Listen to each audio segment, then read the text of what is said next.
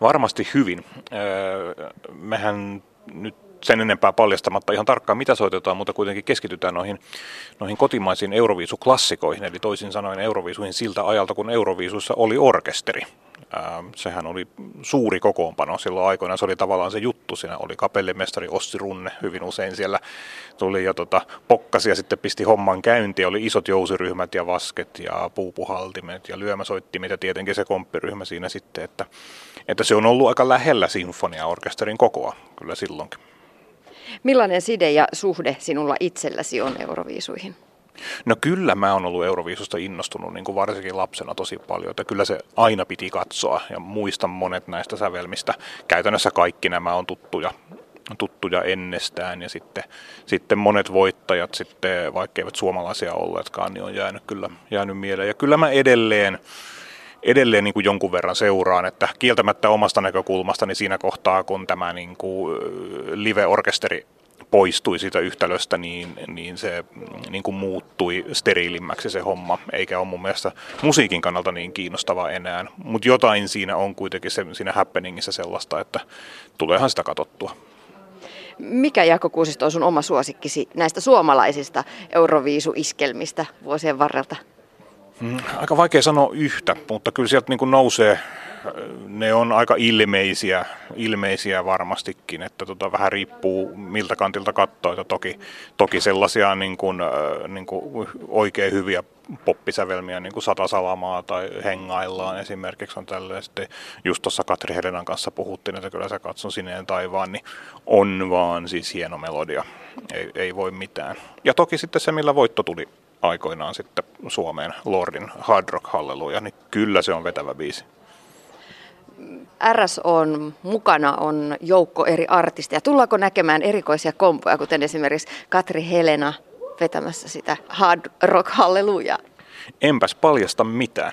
Meillä on, meillä on suut supussa toistaiseksi, että tota, tänään sen sitten näkee jos vedät yhteen vähän tällaista mm, musiikillisesti suomalaista Euroviisu-historiaa, niin mikä, mikä näissä Suomen Euroviisu-iskelmissä on erityisen kutkuttavaa?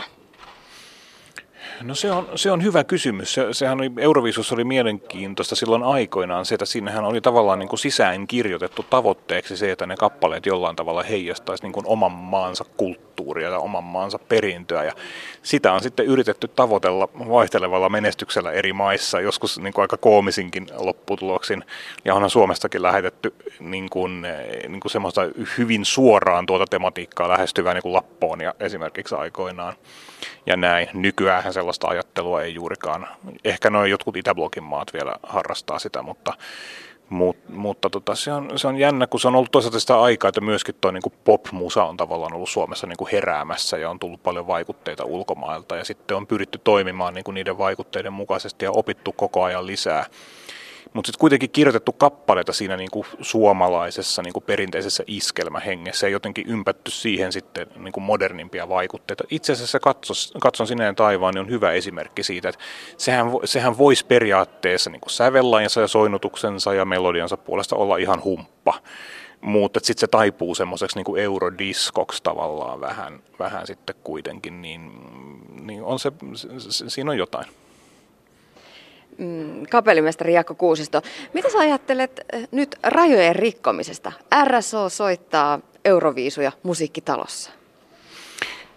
No joo, se on, ähm, rajoja on rikottu nyt jo niin kauan, että, että mun on pakko sanoa, että mä en tiedä, että onko ne rajat silleen, silleen niin kuin pystyssä. Että mulle itselleni tässä ei ole mitään kummallista. Että vaikka RSO ei, ei nyt noin yleisesti ottaen niin kuin jatkuvasti poppipuolelle heittäydykään, mutta sitäkin on kuitenkin tapahtunut ja monille orkestereille eh, nämä erinäköiset viihdekonsertit on ihan lähestulkoon arkipäivää, että niin kuin, ei niitä rajoja sellaisena ole enää kuin, kuin, kuin joskus, mutta että toki tuossa suuren klassisen koneiston yhdistämisessä yhdistämistä tähän niin pop-ilmaisuun, niin siinä on, niin kuin, siinä on tota, siitä voisi sanoa, että uhka vai mahdollisuus, niin kyllä se taipuu kuitenkin sinne niin kuin mahdollisuuden puolelle, mutta se ei ole vailla haasteita.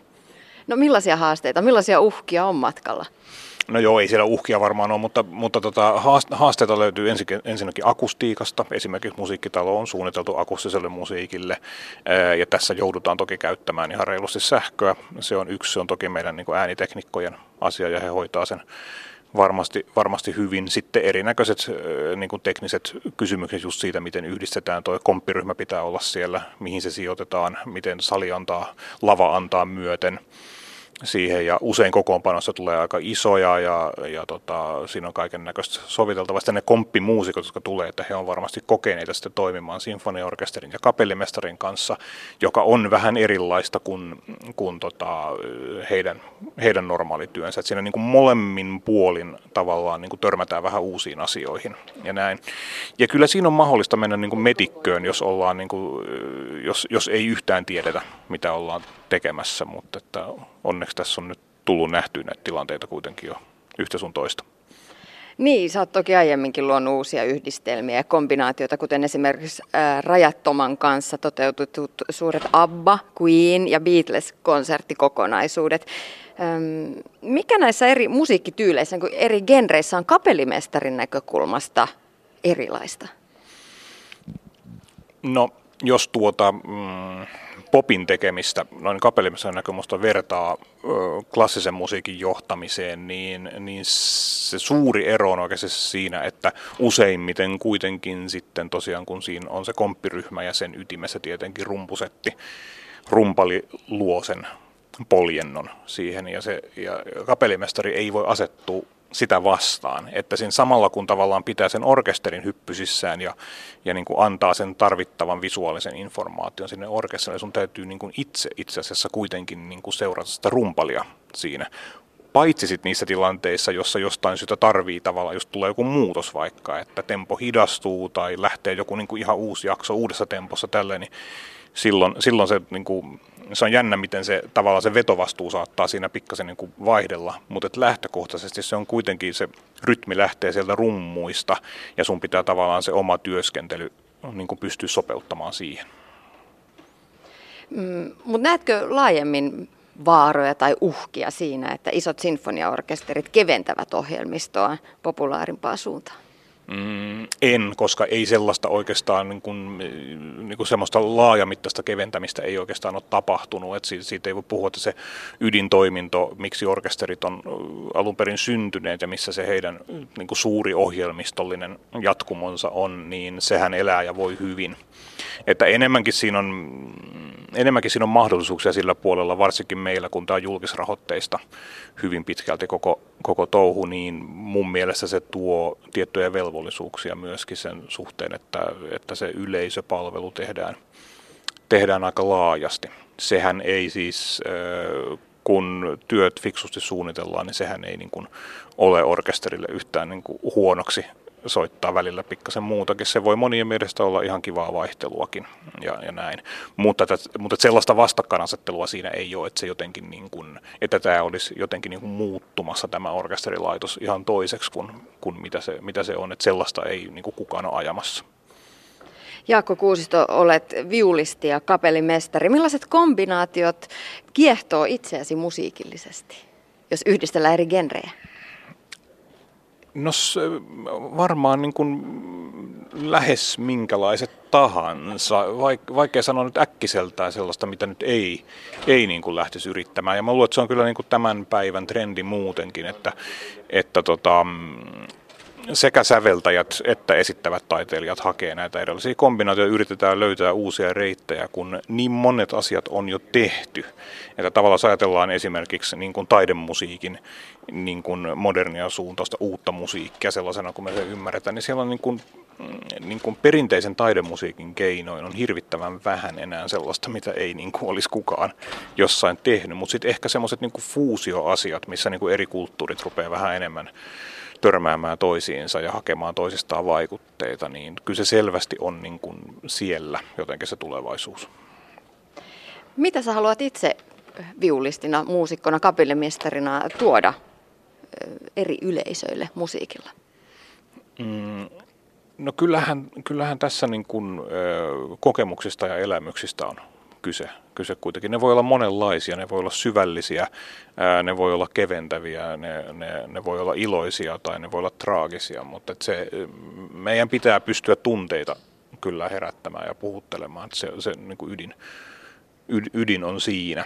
Ja kyllä se ohjaa niin kuin mun kappalevalintoja, jos mä ajattelen, että mä laitan jotain vaikkapa sinfoniakonserttia kasaan, niin, niin tota, mä en halua sellaisia ohjelmia, mitkä on jollain tavalla niin kuin korostetun, ähm, niin kuin, miten mä sanoisin, teknisiä jollain tavalla silleen, että, että, että, että mä haluan aina tietää, että siellä on ainakin jotain sellaista, mikä, mikä niin kuin varmasti herättää vastakaikua.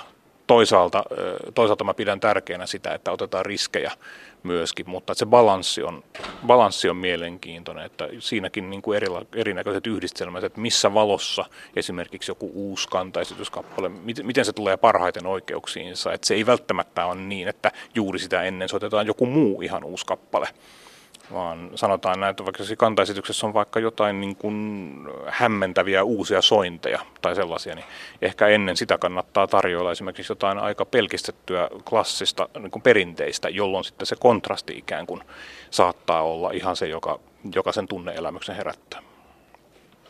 Jaakko Kuusisto, sä oot tuttu, tuttu meille monille jo lapsuuden viuluviikareista, äh, Gesa Silvain viuluviikareista. Nyt suomalaista soitonopetusta on viety ulkomaille International Midi, Mini Fiddlers-hankkeessa, jossa on mm, videoneuvottelutekniikan avulla opetettu lapsia ympäri maailmaa soittamaan viulua. Eli kyse on suomalaisesta koulutusviennistä ja projektin pääkouluttaja on professori Gesa Silvai. Miltä kuulostaa? No kyllähän se hyvältä kuulostaa ja mä, mä, oon, mä oon iloinen, että Gesa on edelleen vahvasti aktiivinen näissä, näissä kuvioissa. Tosiaan, tosiaan silloin hyvin hyvin pienenä hänen opissaan aloitin ja, ja, ja, ja sain nauttia hänen, hänen tuota, määrätietoisesta ja ankarasta, mutta lempeästä otteestaan siinä hommassa ja uskon, että hän on kyllä oikea henkilö tuotakin viemään eteenpäin. Toi etäopetusasia on kiinnostava ja parhaimmillaan, jos se onnistuu, niin sehän voi avata avata näitä opiskelun mahdollisuuksia sellaisille lapsille, joilla sitä ei niin kuin mitenkään muuten olisi. Että kun siinä niin kuin tämmöiset maantieteelliset haasteet pikkuhiljaa helpottaa, niin onhan se hyvä asia. Onko suomalainen musiikkikoulutus, sitten jos puhutaan ihan sieltä varhaisista vuosista lähtien, niin ainutlaatuista, että sitä kannattaa viedä ulkomaille asti? No on meillä selvästi tehty jotain tosi hyvin. Että, että, ja kyllä sitä ihaillaan ulkomailla ja siitä puhutaan jatkuvasti ja siitä kannetaan huolta, että, että jatkuuko se nyt tässä kaikessa taloudellisessa paineessa ja näin. Ja se on semmoinen asia, missä meidän pitää olla tarkkana, koska ei meillä ole varaa tuota musiikkioppilaitosverkostoa päästään romahtamaan millään tavalla. Se, se ikään kuin se potentiaalin menetys, mikä siinä tapahtuu silloin, niin se on ihan, se on ihan valtava. Et jos meiltä putoaa se, me, me ollaan niin pieni kansa, meitä on niin vähän, että jos me ei seulota tehokkaasti siellä niin kuin ruohonjuuritasolla lahjakkuuksia, niin ei meillä riitä sitten yksinkertaisesti ammattilaisiakaan. Mikä siinä, siinä suomalaisessa musiikkiopiston musiikkikoulutusjärjestelmässä on sitten eri, niin erityistä? No toi olisi varmaan niin laajemman, laajemman tutkimuksen, tutkimuksen aihe ja, ja toki niin kuin monissa muissakin maissa nämä asiat toimii erinomaisen hyvin.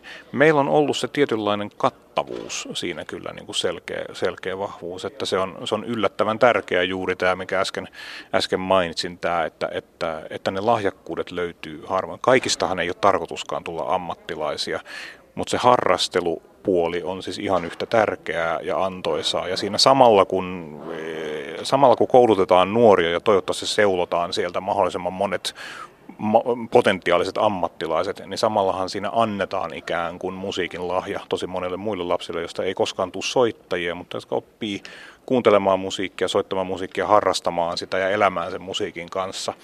Ja he on sitten sitä tulevaisuuden yleisöä, jotka vie sitä asiaa eteenpäin. Jaakko Kuusisto, sä, sä olet mukana vaikuttamassa myös taidepuolen asioihin mukana taideneuvostossa ja myös asiantuntijatyöryhmässä, jonka tehtävänä on valmistella ehdotus museoiden, teattereiden ja orkestereiden valtionosuusjärjestelmän uudistamiseksi. Mikä, millaiset asiat vetävät sinua mukaan vaikuttamaan?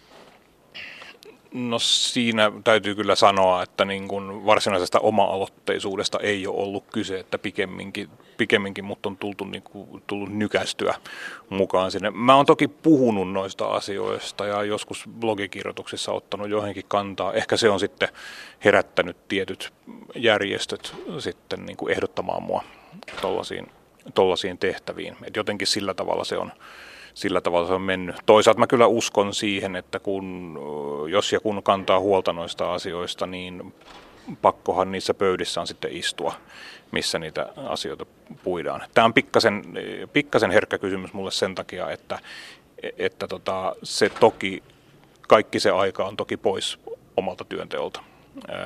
Ja siinä kohtaa mä, mä olen täysin varma siitä, että että, tota, että tästä ei tule mulle sellainen niin kuin kasvava ja jatkuva niin kuin toimenkuva. Että se on nyt tällä hetkellä se tilanne ja tuossa on aika isoja asioita pöydällä, joita on syytä olla ratkomassa. Mm, mutta tota, en mä siitä itselleni mitään uraa kaavaile. Niin, että musiikkimaailma saa kuitenkin pitää sinut. Joo, en mä, en mä tuu toimeen ilman sitä, että se on se, on se perusta, mihin, mihin tota, miksi mä sitten näitä tämmöisiä sivupolkuja saatan välillä, välillä tuossa harrastaa, mutta että hulluksihan mä tulisin, jos ei, jos ei saisi musiikkia tehdä. Jaakko Kuusisto, RSO Goes Euroviisut tänään illalla täällä Musiikkitalolla. Hyvän tekeväisyys on vahvasti esillä nenäpäivässä. Miksi lähdit mukaan? No helppo perustella tietysti. Nenäpäivä on hyvä hanke ja hyvään tarkoitukseen ja, ja me muusikot ollaan käsittääkseni keskimäärin aika halukkaita kyllä lähtemään tällaisiin mukaan, missä, missä me voidaan tehdä jotain sellaista omalla osaamisellamme, josta on sitten hyötyä joillekin toisille. Että, että niin kuin iloisesti, iloisesti mukana kyllä ja toki kun RSOn kaltainen orkesteri on, on siinä mukana, niin tietää, tietää, että se hanke on hyvä ja, ja, ja vaikuttava. Mitkä ovat nenäpäivä terveisesi? Nenäpäivä terveiseni voisi olla oikeastaan, oikeastaan semmoinen yleinen huomio siitä, että jaksettaisiin, äh, jaksettaisiin välittää läheisistä ja vähän muistakin ihmisistä. Meillä on aika, äh, aika kipakkaa tämä yhteiskunnallinen keskustelu välillä ja siitä on niin kuin empatia usein aika kaukana valitettavasti. Niin, tota, sillä ei voiteta yhtään mitään.